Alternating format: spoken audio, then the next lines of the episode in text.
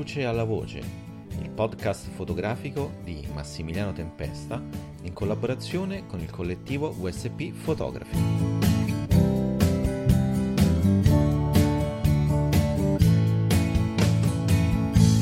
Buonasera, eccoci giunti alla quindicesima puntata del podcast Dalla luce alla voce. Io sono Massimiliano Tempesta ed oggi vi parlerò di Gerda Taro, una delle prime e sicuramente più famose fotoreporter della storia della fotografia, che non ha avuto solamente un'importanza dal punto di vista fotografico, ma è andata diciamo al di là del suo ruolo e sicuramente al di là del significato della parola fotoreporter. E, e poi insomma questo poi lo vedremo nel corso della, della puntata. Ma eh, iniziamo. Gerda Taro nasce come Gerta Poril, credo che si dica così, a Stoccarda nel 1910. Quindi nasce in Germania, ma in realtà i genitori erano una famiglia di eh, immigrati eh, galiziani. La Galizia è una regione storica divisa tra la Polonia e, e l'Ucraina. Era una famiglia benestante, quindi diciamo della, della borghesia della, eh, della Galizia e poi sicuramente anche in, in Germania. E, mm, e, allora vivevano, comunque frequentavano un ambiente molto liberale ed, ed antifascista. Lei era da subito una ragazza molto ambiziosa e, mm, e si voleva poi integrare molto in questa Mm, diciamo, in questo ambiente che, che, frequentavano i genitori. Per questo eh, studia subito in un collegio svizzero e poi successivamente all'Ipsia e qui si avvicina poi al Partito Socialista anti-stalinista.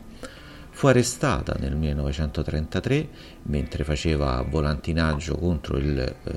il partito nazista che in quell'epoca stava eh, quasi per salire al potere.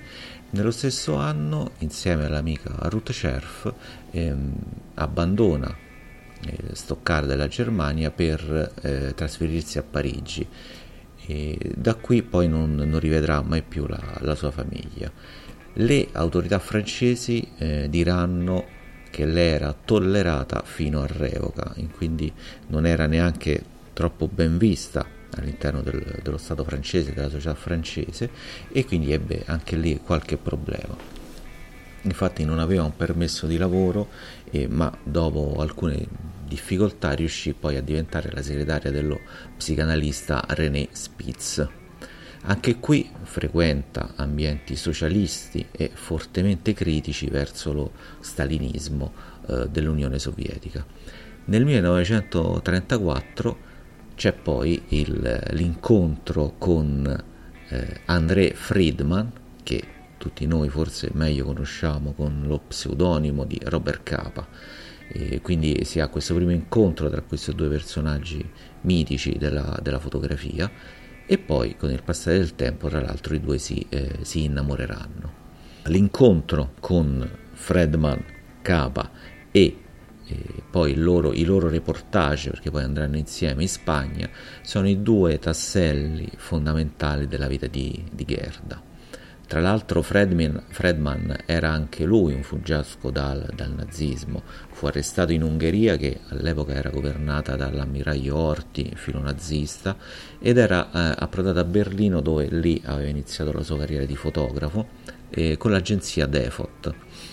E, e, poi diciamo, divenne famoso, comunque eh, raggiunse la prima notorietà grazie alle sue fotografie a Leon Trotsky, quindi al rivoluzionario russo poi scappato dalla, dall'Unione Sovietica. Anche lui nel 1933, quindi nello stesso anno di Gerda Taro, scappa a Parigi eh, proprio mentre le, eh, le bande di, di, nazisti danno eh, alle fiamme il Reichstag, eh, il Parlamento tedesco. Nell'estate del 1935, quindi circa un anno dopo da quando si erano conosciuti, i due poi si stabiliscono in un appartamento vicino alla Tour Eiffel e danno vita a questa unione non solo eh, sentimentale, ma anche eh, un'unione da, di tipo lavorativo. E infatti questo sodalizio eh, crea, eh, soprattutto poi dall'idea di, di Gerda Taro, eh, questo straordinario eh, f- personaggio, questo il, diciamo il fotografo americano di, di, successo, il fotoreporter per antonomasia potremmo dirlo, che è Robert Cava. Subito, con, grazie alle sue doti di linguistica, alle sue capacità eh, diciamo di pubbliche relazioni, Gerda inizia subito a fare da agente a Friedman, che di contro ovviamente, come dicevo, inizia poi ad insegnarle la, la fotografia. Ah, lei non è la sua musa, non è la sua fonte di ispirazione né la sua assistente, ma è una fotografa come lui è un fotografo, sono, due, eh, sono una coppia alla pari, ognuno fa il suo lavoro di fotografo e eh, ogni lavoro ha la, a pari dignità. E, ehm, è lei poi che, come dicevo, che si inventa questo pseudonimo di Robert Capa, questo famoso e misterioso fotografo americano che diciamo fu un espediente poi anche abbastanza pratico perché in pratica un fotografo americano poi si poteva far pagare il triplo rispetto ad un fotografo eh, scappato, fuggitivo dalla, dall'Ungheria e quindi loro crearono questo personaggio che un po' era come fosse Greta Garbo o Frank eh, Capa, quindi una star quasi eh, dell'epoca che non aveva una connotazione politica né eh, di credo né di razza. La nascita di Robert Capa eh, rappresenta poi una novità importante, nasce perché nasce un vero e proprio marchio, quindi non era solamente lo pseudonimo di, di Fredman, ma veniva utilizzato da ambedue e quindi c'era un, un'affermazione, si andava al di là dell'affermazione di personale, ma era un frutto di un lavoro di squadra. Il paradigma poi del lavoro di gruppo, il concetto dell'autopromozione guiderà in seguito Capa, Fredman, anche nella fondazione della Magnum, questa eh, famosissima, poi è una cooperativa di, di, di fotografi che è la più importante e forse la più famosa al mondo. Come dicevo, Gerda da subito dimostra familiarità con la fotografia contemporanea, ha una preparazione forte sull'utilizzo del linguaggio visivo moderno, ma anche su quello cinematografico. I suoi modelli eh, sono Martin Mukaxi, Sasha Stone e poi grazie al lavoro di foto editor per Allianz Photo diciamo, amplia il suo bagaglio eh, di conoscenze sia tecniche che poi di, eh, di pubbliche relazioni. Eh, anche forte è il, l'influenza del fotogiornalismo della Repubblica di Weimar,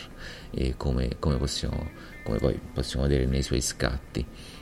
Eh, come eh, dicevo, la guerra civile sarà poi il banco di prova non solo eh, della coppia, ma anche singolarmente dei due eh, fotografi poi Fredman riuscirà diciamo, a dar seguito a questa esperienza eh, di guerra in Spagna seguendo la seconda guerra mondiale, la guerra in Indocina nel 1954 dove poi anche lui troverà la morte in maniera violenta a causa di una mina anti-uomo.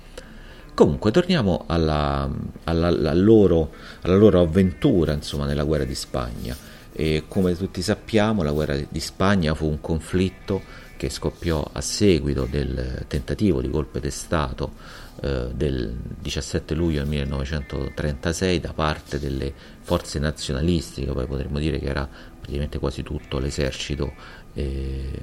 sia metropolitano, quindi che si, si, trovava in Spagna, sia delle truppe dislocate in Africa, eh, de, quindi dell'esercito spagnolo, che eh, era guidato da una giunta militare e contrapposto poi invece alle forze del governo eh, democratico, poi eletto nel febbraio dello stesso anno.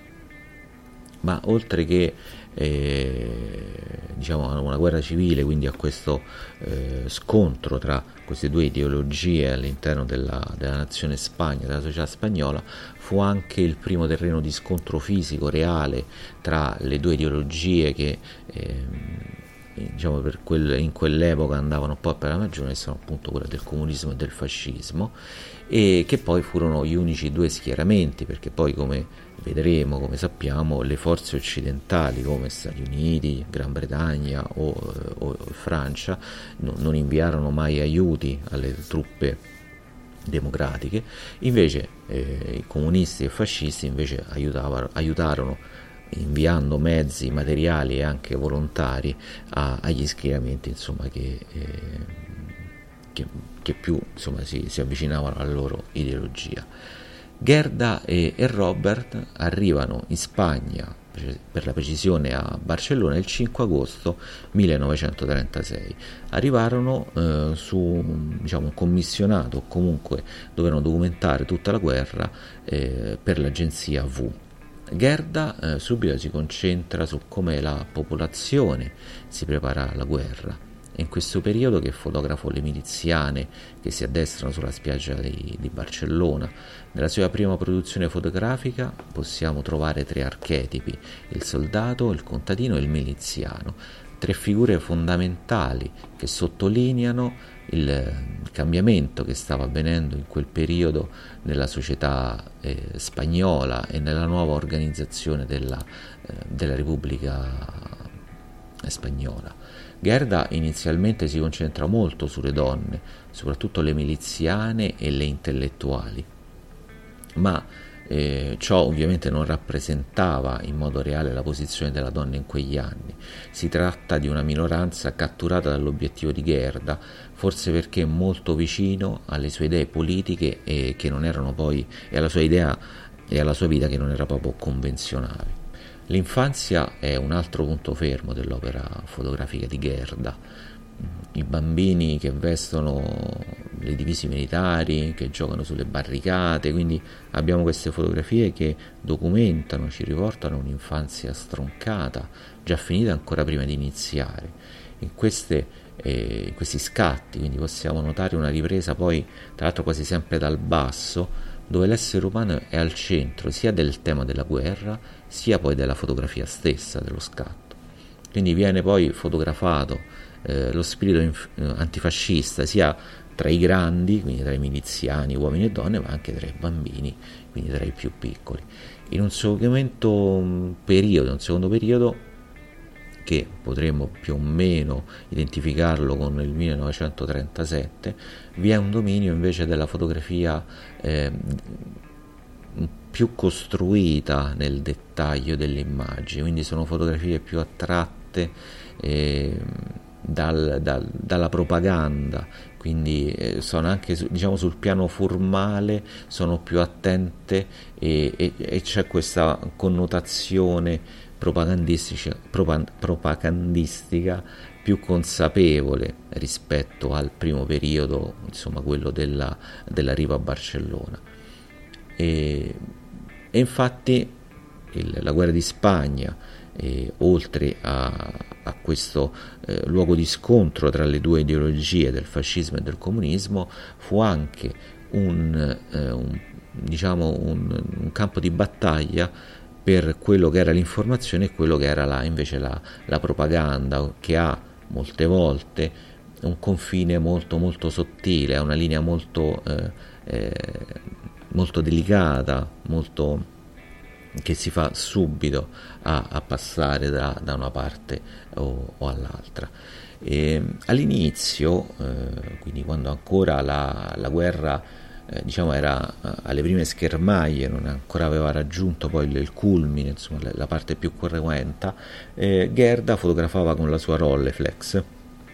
Invece poi dopo, quando le, eh, le azioni si fanno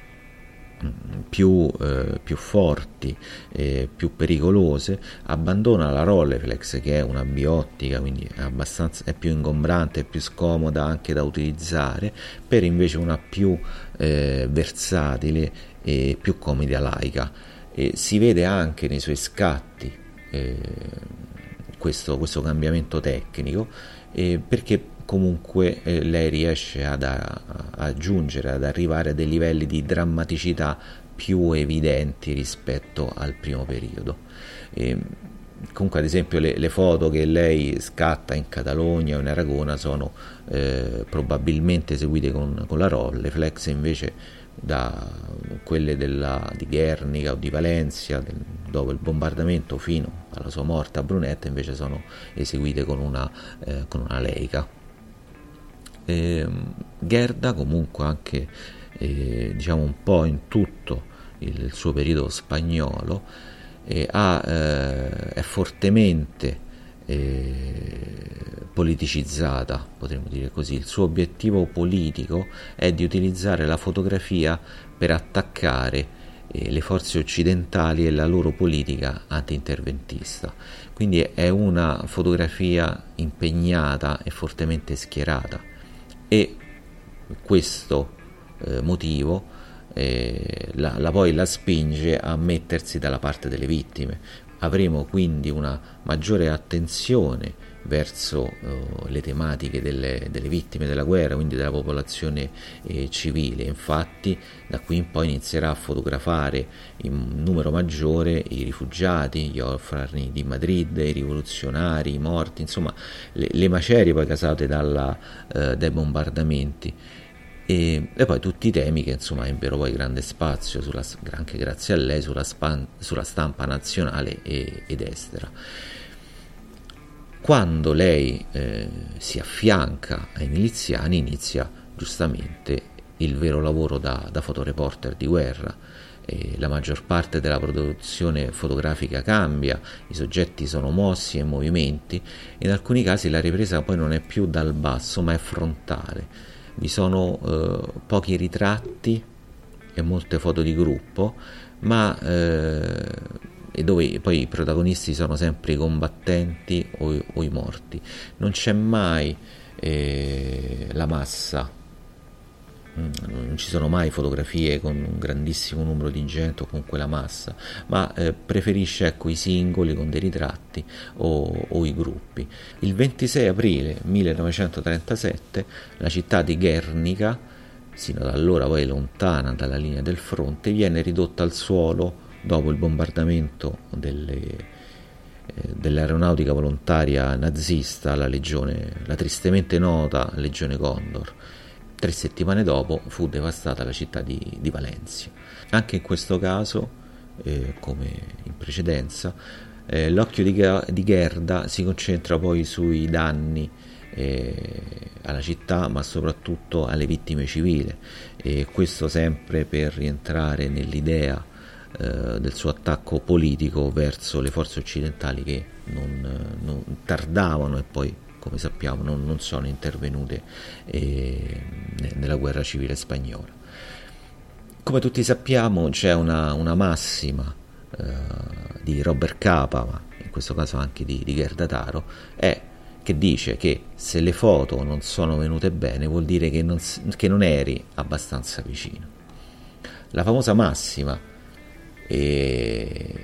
di Capa ovviamente è anche il motto oh, di Gerda, il metodo che utilizza Gerda per, per, fotografare. L'obiettivo della prossimità fisica del fotografo smargiasso, ma anche intesa come solidarietà. Il loro è, è in primis un impegno emotivo e politico, quindi non c'è solamente una vicinanza fisica all'azione, ma anche una vicinanza di intenti, ideologica, potremmo dire. Ovviamente è una foto schierata, uh, c'è, c'è, c'è, poco da fare, insomma, non è come poi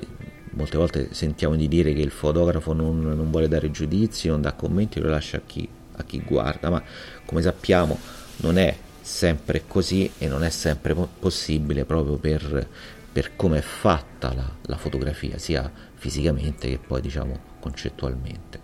E per, me, per Gerda eh, la macchina è un'arma per affermarsi come fotografa e attivista e raffrancarsi poi da, quella, uh, da quell'immagine, da quella sensazione che lei dava o pensava di dare della ragazza senza, uh, senza casa, no? quindi perché era venuta dalla Galizia e che era in cerca poi d'asilo, quindi quasi una, una polide. Eh, la sensazione poi di essere dentro l'azione è colta alla, perfa- alla, perfezione poi dalla famosa foto del miliziano morente scattata nei pressi di Cerro Muriano, dove sembra che poi l'azione dell'otturatore e quella della pallottola siano contemporanee. E questa foto, no, che come sempre eh, è stata sempre fonte di, di dibattito perché nessuno eh, sa, diciamo, può certificare che sia una foto autentica o sia una ricostruzione, una falsificazione dell'attimo, del momento topico in cui è stata scattata. E, e quindi ci sono stati studi, ci sono state ricerche, analisi che hanno un po' perso, fatto perdere alla foto quel suo alunno di un po' di romanticismo, di, eh, di ideologia. Eh, però dobbiamo anche dire che il, eh, diciamo, la, la, loro idea di un po', non voglio dire di falsificare, ma quantomeno di ricostruire alcune azioni, alcuni momenti che poi loro fotografarono o eh, ripresero in video perché Robert Capa fece anche molti video eh, in Spagna mentre stava con, con Gerda, quindi loro erano soliti comunque ricostruire.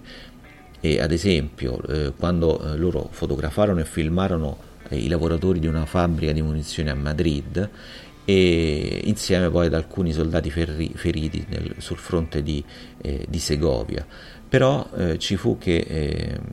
alcune volte loro eh, presero, eh, eh ricostruirono alcune scene del, eh, della fabbrica, ma anche alcune scene dei, di questi feriti sul fronte di Segovia. E, e quindi perché loro era, mm, diciamo, seguivano il filone del paradocumentario, quindi era un po' che poi tra l'altro si, si utilizza anche oggi con l'idea, se non sbaglio, del, del docufilm, alla fine come, come,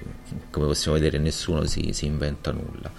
Subito dopo il, eh, aver, diciamo, aver fotografato, tra l'altro l'evento che era a Valencia, che era il secondo congresso internazionale per la difesa della cultura, Capa volò a Parigi per consegnare le foto, insomma tutto quello che avevano prodotto in quel momento ad, una, ad un giornale parigino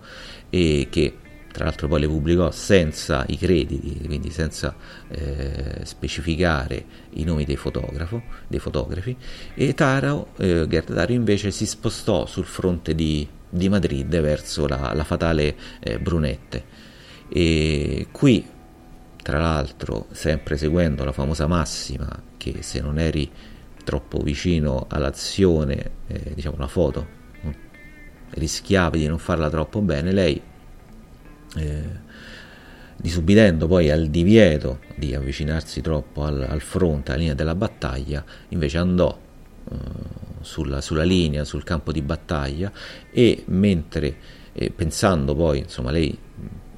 era, credeva che la macchina fotografica un po' le facesse da scudo per, per, ogni pallottola, ma poi nella convulsione della battaglia, della ritirata, eh, un carro armato facendo poi manovra probabilmente in retromarcia, speronò la, eh, l'automobile del, dello Stato Maggiore del, dell'esercito dove lei era, si teneva sul predellino, insomma, quindi stava all'esterno della macchina e in pratica eh, la, eh, travolse sia Gerda Taro e, e, l'automobile. Lei fu trasportata eh, con mille difficoltà a Madrid dopo ore, ma che ancora non era morta, ma poi giunta a Madrid eh, morì. E, era, ed era il 26 luglio del 1937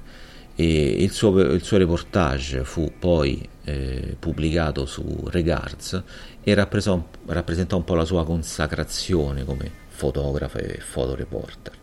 E dissero che vi si poteva respirare l'odore della polvere da sparo e quella della vittoria.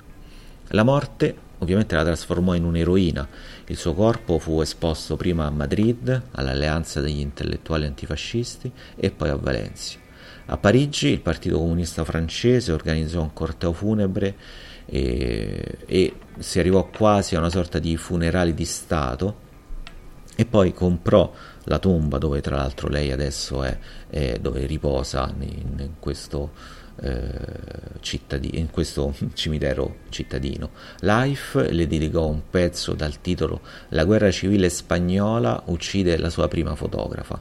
La sua morte sul campo consacrò definitivamente la veridicità delle foto Taro Capa ma presto poi l'identità della Taro come fotografa sarebbe stata di fatto cancellata dalla memoria pubblica. Molte agenzie fotografiche, compresa poi la Magnum, fondata da Robert Capa, omisero di accreditare a Taro gran parte delle sue fotografie, probabilmente per motivi commerciali, forse eh, si potevano meglio vendere con, con, un altro nome, non specificando il nome de, di Taro, ma questo insomma no, tra l'altro non, non, possiamo saperlo con, con certezza.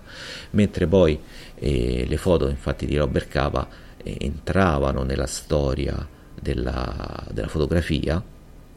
e della storia poi del, della guerra civile spagnola. Il ruolo quindi della, eh, della Taro eh, diciamo eh, scese un po' di, di, livello, potremmo dire così, che non fu più vista come la fotografa allo stesso livello di Robert Cava, ma fu vista come la compagna militante del famoso fotografo eh, americano. E noi comunque per, eh, dobbiamo ringraziare il fratello di Robert Cava, Cornel Cava, che eh, fece, ha fatto un lavoro mastodontico, eh, analizzato e archiviato eh, praticamente tutto l'immenso lavoro fotografico di, eh, di Gerda Taro e, e, quindi noi grazie a lui possiamo mh, riconoscerle queste foto e le possiamo uh, vedere, quindi finalmente le sono state legittimamente attribuite. E, e poi eh, Capa capafratello, insomma, Cornel Capa, le, ha donato nel 2002 eh, tutto il materiale, le vecchie stampe che è riuscito a riordinare, a, a, prendere in giro per il mondo, le ha donate all'International Center of Photography di New York, che infatti adesso, ad oggi, eh, ha possiede la più grande raccolta di foto della, di, di, della Taro, di Gerda Taro. Ok, siamo giunti alla fine di questa quindicesima puntata e ovviamente su Gerdataro come su mm, tutti gli autori delle, delle, fotografie che presento in questo podcast eh, è una parte di tutta la sua vita, è un accenno, è la, è la punta di un iceberg. Io come sempre vi invito a, poi ad approfondire da soli eh, questi personaggi, eh, la loro storia, la, la loro modalità di fare fotografia e soprattutto poi di vedere tante tante foto che, che hanno scattato perché come sempre eh, senza documentazione, senza vedere il lavoro degli altri non, non riusciamo a, a crescere. Eh, con questa massima spicciola io vi, vi saluto e vi ringrazio per l'attenzione e ci vediamo alla prossima puntata.